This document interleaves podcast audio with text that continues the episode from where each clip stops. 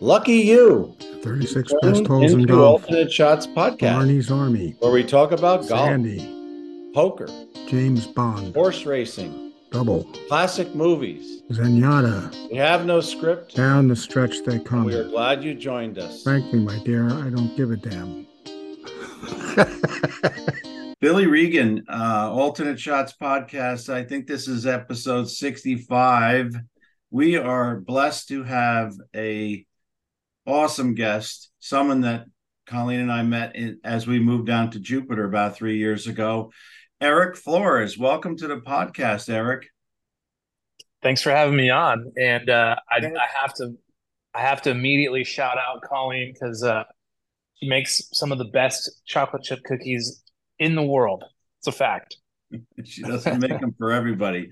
Billy's had them, but Billy, have you ever met a chocolate chip cookie that wasn't great? Many. I, I have high standards for chocolate chip cookies. So the fact that I will eat Colleen's is a big, big uh, endorsement. Erik, I know you're over in uh, is it Vienna, Austria, or a different town? Yes, I'm in. I'm currently in Vienna, Austria. Um, just finished uh, the Challenge Tour event here, which was a lot of fun. It was a great golf course up in the mountains, and probably the hardest walk I've ever had on on a golf course ever, which is saying a lot. Uh, but made the cut. Didn't didn't play super great on the weekend, but um, yeah, I mean it's it's such a a cool thing to be able to come over to Europe and be playing in some cool towns and just seeing new things. Vienna is incredible. So highly recommend. You're on your journey to, to uh, the PGA Tour, which we are hopeful that you get there. What's that like? What, how does that start? How, how do you deal with that on a day to day basis? Well, dealing with it, uh, I try to, yeah, just one step at a time, you know, one day at a time. Uh, un día a la vez, my, my grandma says, one day at a time. And, uh, but yeah, I mean, as far as the structure goes, I'm over here playing in Europe because, uh, the Korn Ferry Tour, uh, last year was the only way, you know, you could really only go to Q School and get on the Korn Ferry Tour. Um, they changed Q School a while back in, in like 2013 or so, 14 maybe.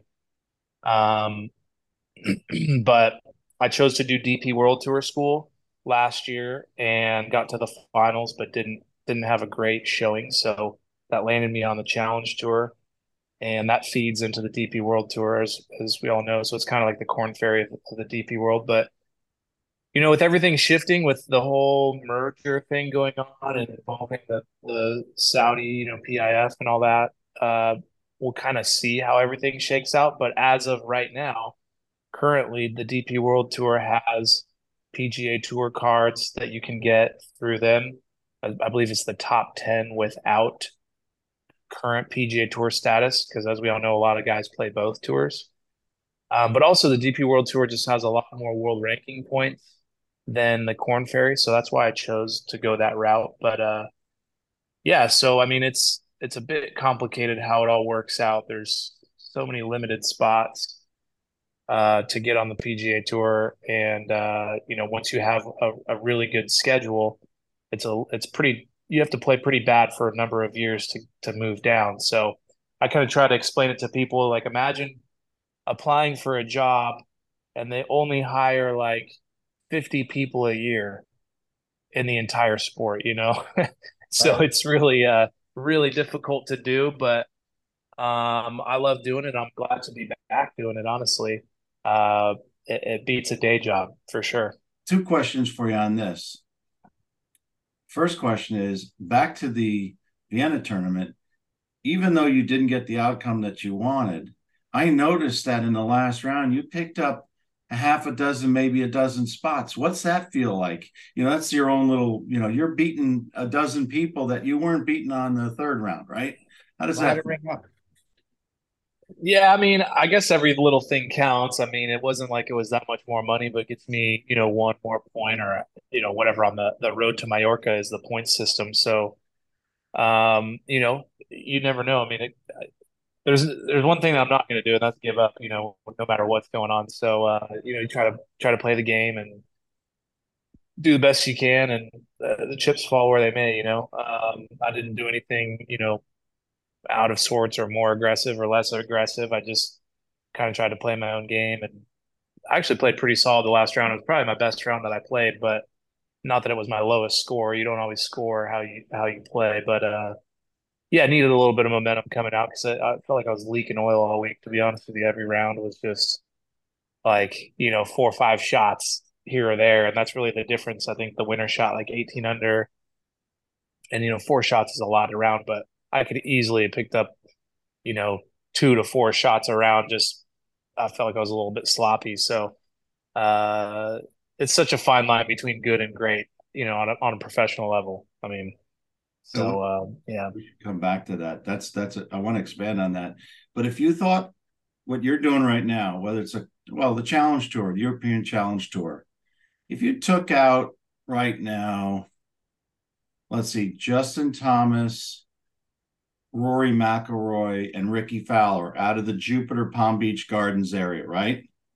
And then you yeah. had to play everybody else in that zip in that those zip codes from Palm, you know, PGA National up to uh, Jordan's golf course, Grove 23 and Jupiter, and in between the medalists and all, all those guys, including the assistant pros that you haven't even met. I haven't met. How hard would it be to make it on that on that tour? The talent in that. I mean, yeah, I mean, you still got a bunch of pros that you didn't name that live there. I mean, it's like, I mean, it's it's pretty wild how strong the competition really is everywhere in the world. Um, I mean, especially in Europe. I mean, it's I would say it's less deep over here on some level, but the, at the top, you got to play. You know, the people that are winning on these tours every week, you know, Challenge Tour, Korn Ferry Tour, PGA Tour, the Asian tours, you know, I mean, Japanese, all that stuff, uh, LIV now. I mean, those guys are playing the highest golf, highest level golf in the world. I mean, they're, if you're winning a golf tournament, you're playing fantastic golf. So, uh, but yeah, there's some really good players down there, and obviously that that little tour, uh, the minor league tour down in South Florida. I mean, there's tons of guys that go down and play there that are coming out and playing good on the PGA Tour. You know, Eric Cole is one of those guys recently. Brooks Koepka was, you know, playing down there, you know, back years back, and he went through Challenge Tour this route as well, actually. So, um, yeah, it's uh, golf is super elevated right now, and I'm I'm really glad to see the game changing with everything going on, I'm, I'm hesitant to say it's a, you know, whether it's good or bad. I think that's a little bit, um, you know, not, not, like juvenile for me to think, but it's not about really good and bad. But what I'm saying is like the, the golf has grown so much as a sport, um, and there's so much competition now that the game can support more tours and more players to make a living and there's more there's there's a larger crowd that wants to you know see the see the sport and watch it live and on TV and all that stuff. So I'm hoping that it expands in a good way and and with everything going on, obviously everybody's in the dark. Me as a player, I'm totally in the dark still. Even the players on the PGA Tour that I've talked to are are in the dark of what's going on. But uh, you know, we'll see. Uh, we'll see how that shakes out. But it's uh, it is really cool to see where the, how the sport's advanced you make an interesting point about the sport being able to support more than one tour, uh, although there are now. I, I tend to agree with you that there's room for more than one tour. It doesn't all have to be in one place, but it still needs to be the top players. So they, they may have to come up with a way that you can play both more than one tour without being banned from, you know, banned from the PGA, well, playing for the DP tour or, or whatever rules they come up with for you players. Uh, you know, I think the more opportunity, the better, and the better for the fans. Pretty sure Rory knows more than I do, for sure, more more than Billy. But uh, I know there's people that know, and uh, we'll see how everything shakes out. It's just you know, it was a shock to everybody, uh, and sort of not a shock in a lot of ways with all the antitrust lawsuits and different things going on. But uh, you know, uh, all that's over with, I think, without prejudice, they said. So they can't go back and like refile these antitrust lawsuits. So that's obviously a big good faith step um, in the negotiating process. So um, I think it's a little bit of a if you can't beat them, join them situation. And, um, you know, we kind of joke a little bit, but I mean, there's some truth to it. Like the, the PGA Tour is a, a bit like the mafia. I mean, it's a golf mafia and and they're in control of what's going on. They're the gatekeepers, and um, you know it hasn't necessarily been totally run by the players, even though when they split from the PGA of America, that they they were run by the players, and it's it's become big business and it's bureaucracy and it's it's kind of the natural order of things to progress that way, but you know, I kind of see those players that left, uh, you know, guys like Phil Mickelson and things like that who are veterans. You know, they they're essentially partnered with uh, the PIF to kind of regain influence back into the sport, you know, that they love. And and um, you know, the, the, the golf mafia, the PGA Tour, kind of ran into a, a bigger mafia, which is the PIF. So I don't know. We'll see what happens. I I just like to see more money in the game coming down to Korn Ferry Tour, uh, obviously Challenge Tour, DP World, and all that stuff. Um, you know, because it's really really tough to make a living on the Korn Ferry Tour even today. Um, if you're barely keeping your card, you could keep your job and basically break even or lose money on the year. And they've increased the purses a little bit, but uh, you know, 180,000 sounds like a, a pretty good deal for a win, which is great. But when you're spending, you know, upwards of 100K a year, maybe more, just on travel expenses and, and your own, you know, trainers and practice facilities and all that stuff. I yeah, mean, all that adds up, and you still got bills to pay at home. I mean, you got mortgages and families, and you know, it's not easy. Um, so you're on the the Korn Ferry Tour or the European Challenger Tour, Challenge Tour. Well, the purses are definitely bigger on Korn Ferry. I think the Challenge Tour varies between two hundred and fifty thousand to three hundred fifty thousand euro. Sometimes they pay in dollars, depending where you're at, and then sometimes they pay whatever South Africa uses. Um, and the Korn Ferry Tour is averaging, I think, seven fifty now. And then next year, I think they moved to a million. I, am not sure. I'm not playing that tour right now, but you know, a million dollar purse, you're looking at a hundred hundred eighty thousand dollar win. Brandon Matthews told me the winner usually gets eighteen percent or whatever the purse is because we're we're talking about the the elevated vents, and those are twenty million. So that's how you get to the three point six million dollar check. So now That's that right. I broke the Brandon Matthews, you got two rookies this year, Brandon Matthews and Eric Cole. Why don't you tell me about those two guys? I think you know something, or a little bit more than something about both of those guys. Yeah, no, they're great, great guys. Uh, I know Brandon uh, better than Eric, but totally different games. Honestly, I mean, Eric's, you know, he's a well, nobody's really as long as Brandon Matthews. Brandon's a really long guy, uh, hits it deep, one of the longer guys on tour, and uh, you know, has that style of game. And, and Eric's, you know, a lot more precision. And, and we've seen him, you know, he played really well at Bay, Bay Hill this year, which was awesome, kind of breakout week for him. Brandon's a little bit waiting for his breakout week, but I've got I've, I've got faith in his game and what he's doing. He uh, he worked really hard, and both are great guys. Uh, Brandon has a great charity event up in uh, Pennsylvania where he's from that I play in every year, and uh, it's a lot of fun. So, yeah, both great dudes. Good to see those guys doing well. So, what's your favorite yeah. Philly cheesesteak now that we're in Pennsylvania? Come on. Uh, I don't know. I, I honestly I don't eat cheese, which sounds crazy. I I'm dairy free, so uh, I haven't had a cheesesteak in quite a while. But so I could I honestly couldn't tell you. I know it's a terrible, not fun answer, but so uh, Billy, I I did a little research and I saw that you were in the JFK terminal. Was it last summer?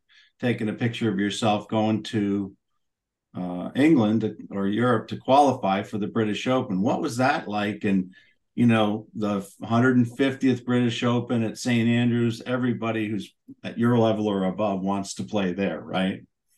Yeah, that was amazing. That really kind of started me on the the European campaign. I, I decided to come back and do DP World after that whole experience and playing there and playing in Ireland and and England, Scotland, all that stuff. Uh, it was great. I mean, I, I did it again this year um, for the 151st. I actually missed by a shot this year, a couple weeks ago at finals, um, which was totally gutting. Honestly, I, uh, I fought back really hard. I, I made five birdies coming in on a really, really difficult golf course. It was uh, raining and windy. It was just, I mean, vintage U.S. or uh, Open conditions. Sorry, British Open, the Open. Um, but uh, yeah, both experiences were great. Last year was you know a special year because it was the 150th because it was at St Andrews.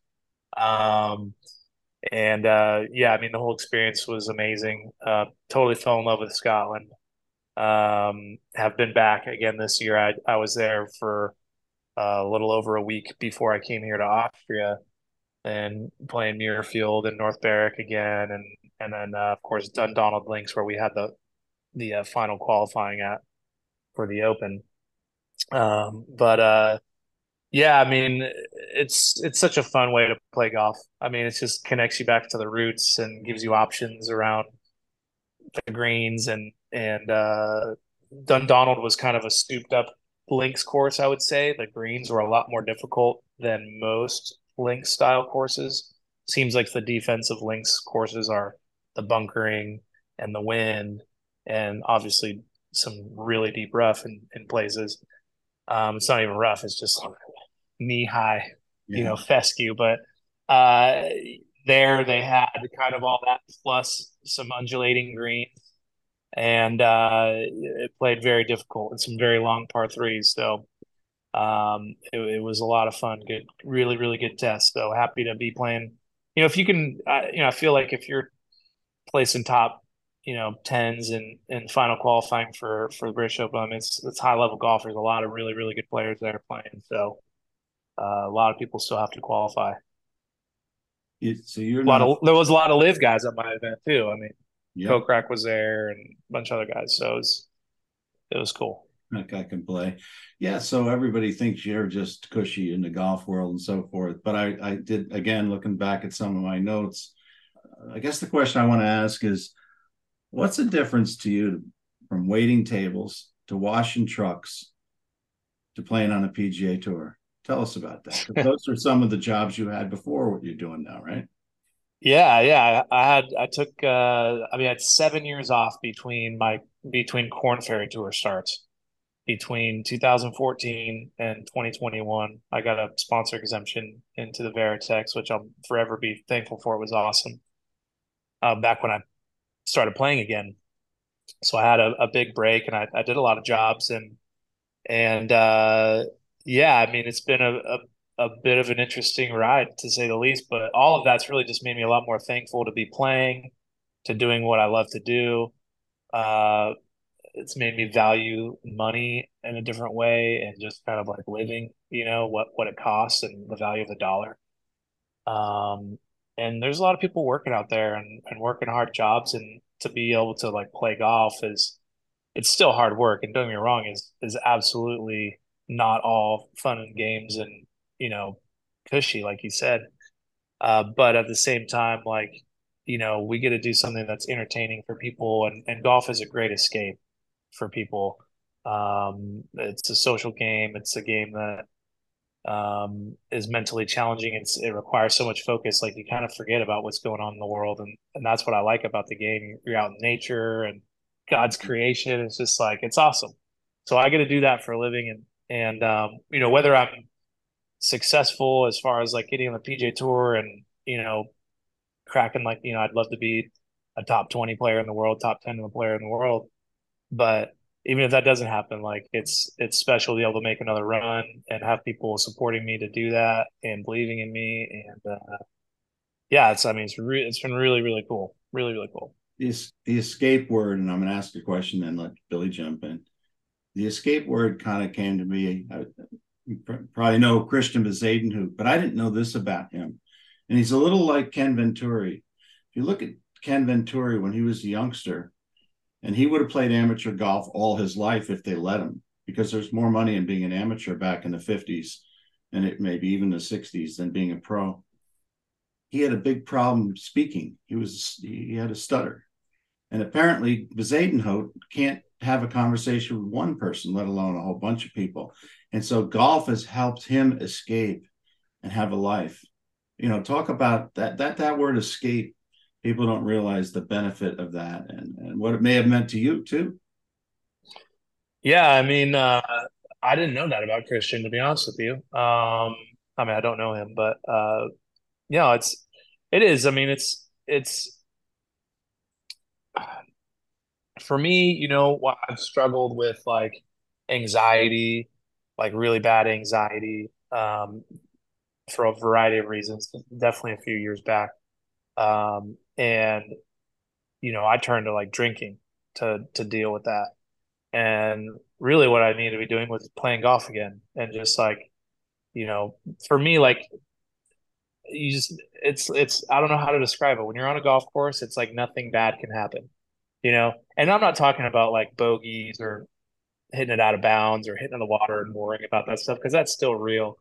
But I'm talking about like, you know, like panic attacks and stuff like that where I would just get in a, such a bad space and mentally it's like, you know, you go play golf and it's like, oh, like you're just in such a better just frame of mind. Um, so that's been really cool and it's it's uh because uh, I didn't play golf when I took when I was off playing when I wasn't playing uh, those years. I played maybe two or three times a year in like a charity scramble that I got roped into by a friend that wanted a ringer on the team. You know, I didn't go out to the golf course and practice and play or do anything. I was just like, I didn't even watch golf really. You know what I mean? I was just working and trying to grind away. And uh, so when I, which was silly to do that, but I was just, you know, again, I was in a bad spot. So Billy could have uh, used you against his nemesis Paul Lambert yeah. in the Junk Wolf game, right, Billy? Yeah, he's my winner. I would have come out. I would have come out, Billy. You just had to call me up. Come on over. but uh, yeah, so it's yeah, golf's a great escape, and and that's what I'm saying. Like for non-professionals, it's why people like to watch golf. It's why they like to go out and play, and it's a it's a really cool community to be a part of. And you know, I get to meet people like yourself just in my travels, and uh, just always uh, like I, I feel like I go a lot of places in the world, and I either know somebody there from golf, or I know people that know people that are there from golf, or because of golf, and it's just a really cool community to be a part of, and and uh, we're I'm more on the entertainment side and the, you know, I'm not an instructor, but I you know I could I could obviously teach some things if I needed to and do clinics and all that. Uh, but it's a really fun side to be on, and we're it's, it's such a cool game to to be able to play.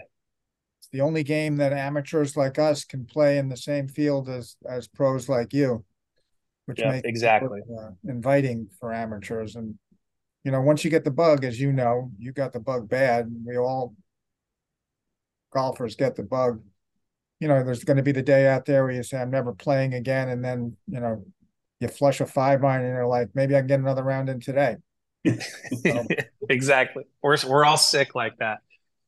I mean, what Max Homa said on Twitter, he was like, "We're all just one swing away from quitting and another swing away from like thinking we can win the Masters." I mean, it's just like yeah. It's totally ridiculous and it's such a it's such a good challenge to know yourself and and to to challenge yourself, you know. Yeah, totally.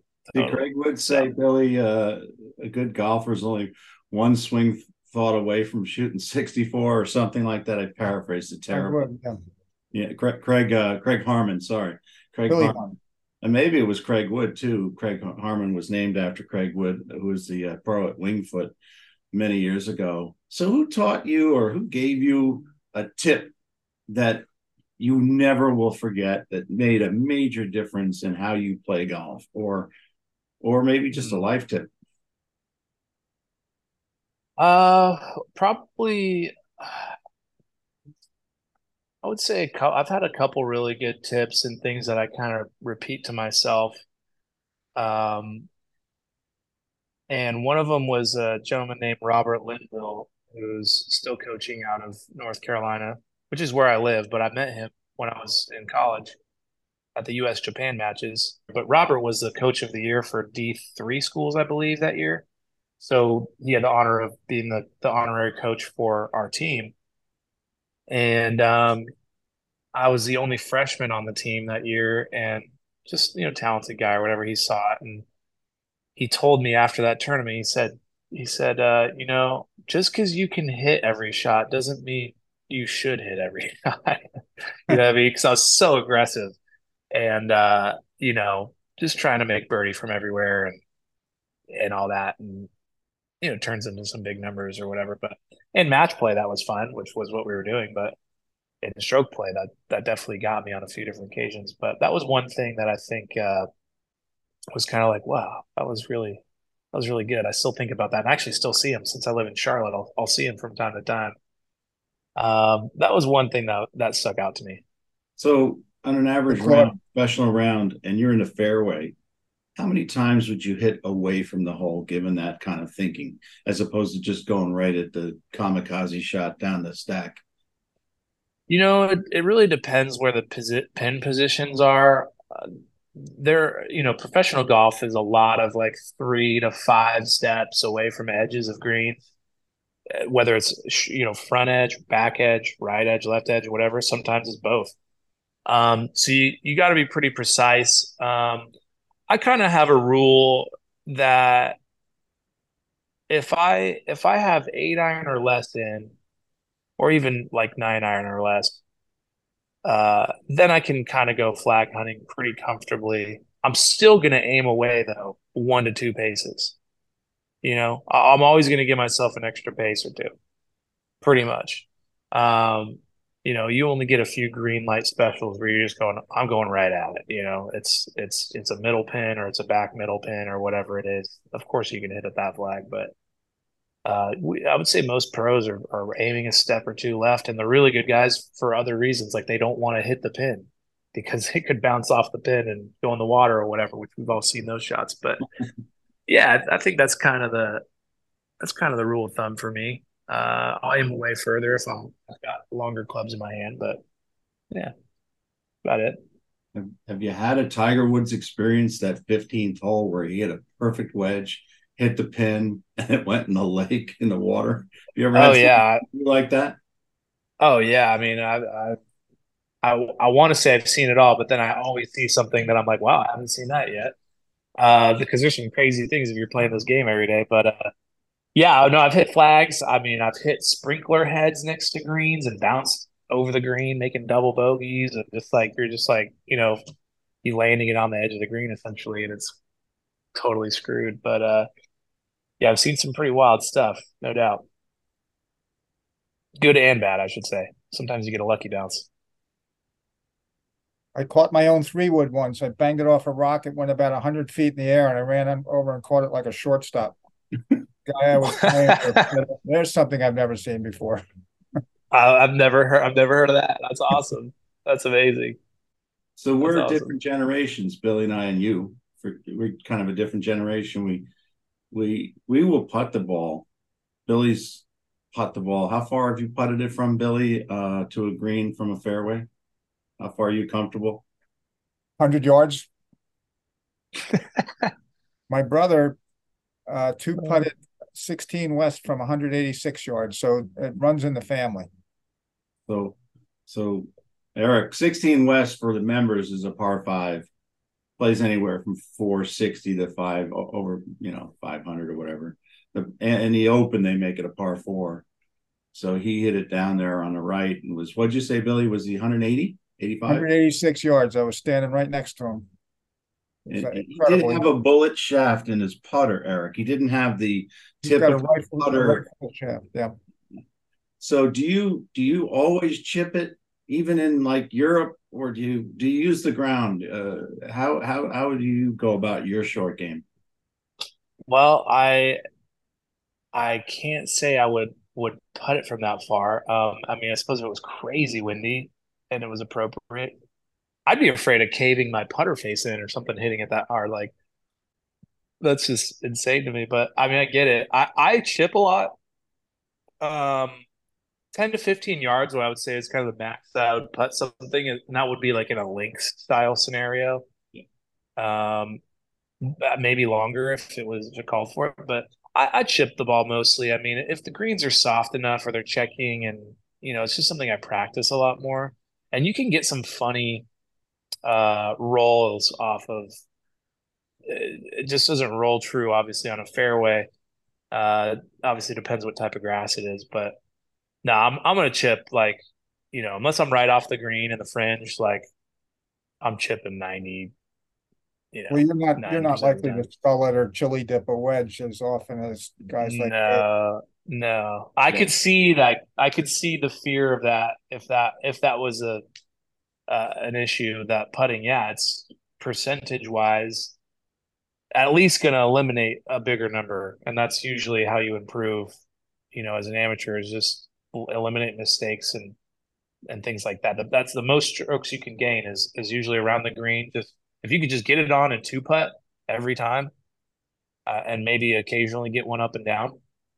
I mean, you're gonna you're gonna improve your game dramatically. Yeah. So Billy and I faced with the same shot on the 71st hole last year that Cam Smith had, where he had a, looked like a perfect second shot to the road hole, and it ended up short. It didn't go in the road hole bunker, which is like the one once in a hundred thousand. Didn't get gobbled up by that bunker.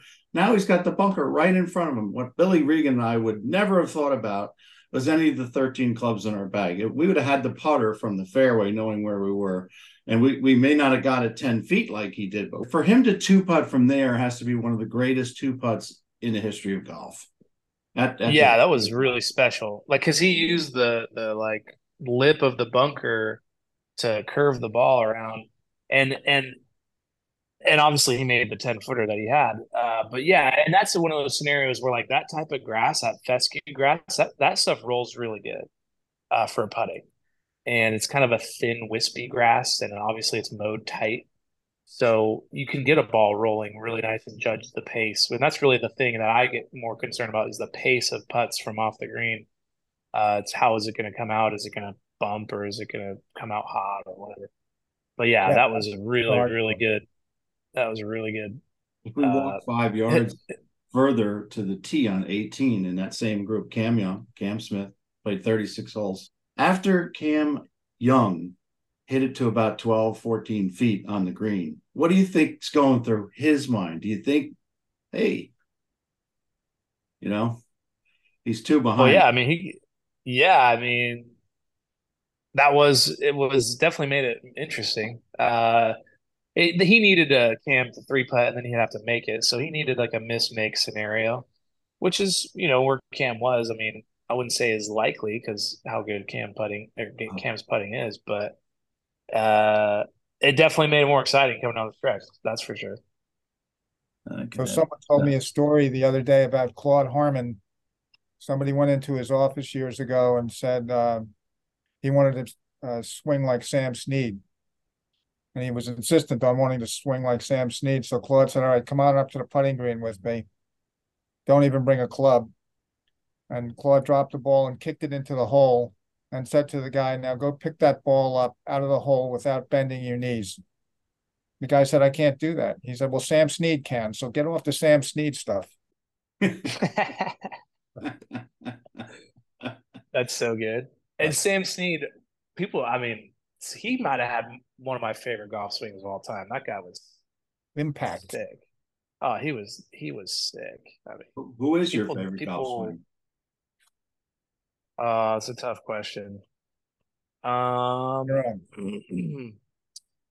I mean, I like mine. Is that a bad answer? No, I'm kidding. No, no, that's not a bad uh, answer. Um, the ball likes yours. It's the perfect answer. Yeah, exactly. Uh, no, uh, Sam Snead was really good. Uh, obviously, Fred Couples' tempo is just so so good. Um, you know, I don't know. I mean, those are those are guys that I like, and, and Fred Couples really isn't like a technically like super sound swing. Obviously, he gets it in some good positions, like every pro. But just watching his tempo is awesome. Ernie Els was always a, a, yeah, a big fan of Ernie. Yeah, Ernie was awesome. I like the slower tempo guys, or just kind of like Silky. I'm a, I'm a little bit more the same way. I've always just kind of watched that, try to emulate that. We're going to do an episode on great swings. Uh, so we're looking at the odds for this Open. Who do you like uh, this uh, Open at Hoylake? Wow. Uh, let's see. I mean, I, I I'm a huge Rickie Fowler fan right now. Obviously, a friend of mine but he's been playing some great golf this year, uh, and really the end of last year. I just I think he's doing. I, I think he's on this other. I think he's on a new level of like life. I think he's entering in like a second part of his career, and I think it's going to be better than his first. That's really what I think. don't sleep on Fowler. He's got the good coach. I mean, he's got he's Harmon got is still working. he's back with Harmon. He's he's confident. He's obviously been a great putter for a long time. You know, I mean, he's just he's playing great golf. Who's going to Um, win a big tournament before each other? Tommy Fleetwood or Schauffele? Gosh, I'd bet on those guys and haven't won a dime winning a tournament with those guys. They should win, right? Yeah, I mean Fleetwood's a good pick. Yeah, I mean those guys both. I'm really more surprised that that Schauffele hasn't won. Uh, same with Tommy too. I mean they they both were hanging around the U.S. Open as well. So uh, this year at, LA LA Country Club. Give us your parting thoughts. The toughest uh, golf course or favorite golf course or toughest hole you've ever played. Oh man, well one of my favorite courses is definitely Muirfield and and then and then uh, uh, Trump Turnberry. If you're going to Scotland, those are obviously Muirfield's stuff to get on, but Turnberry you can walk walk out there and, and just buy your way in. But unbelievable views, ridiculous holes. I mean, just the whole situation is spectacular. Highly recommend. And go to Edinburgh when you, when you get a chance. Great city. We are root, big rooting for you. But Robert was the coach of the year for D3 schools, I believe, that year.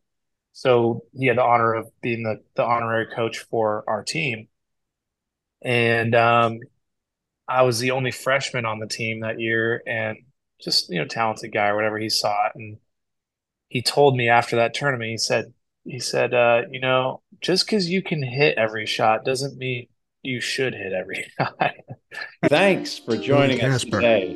Billy We Harmon, really appreciate your Double feedback. Indemnity, And please Markey, subscribe to the Two show Outer, and hit the bell Harmon. icon so you get notified Movie of Classics, new episodes. Mark Gable, Hit them hard Job, and hit them off. Best 36 Holes,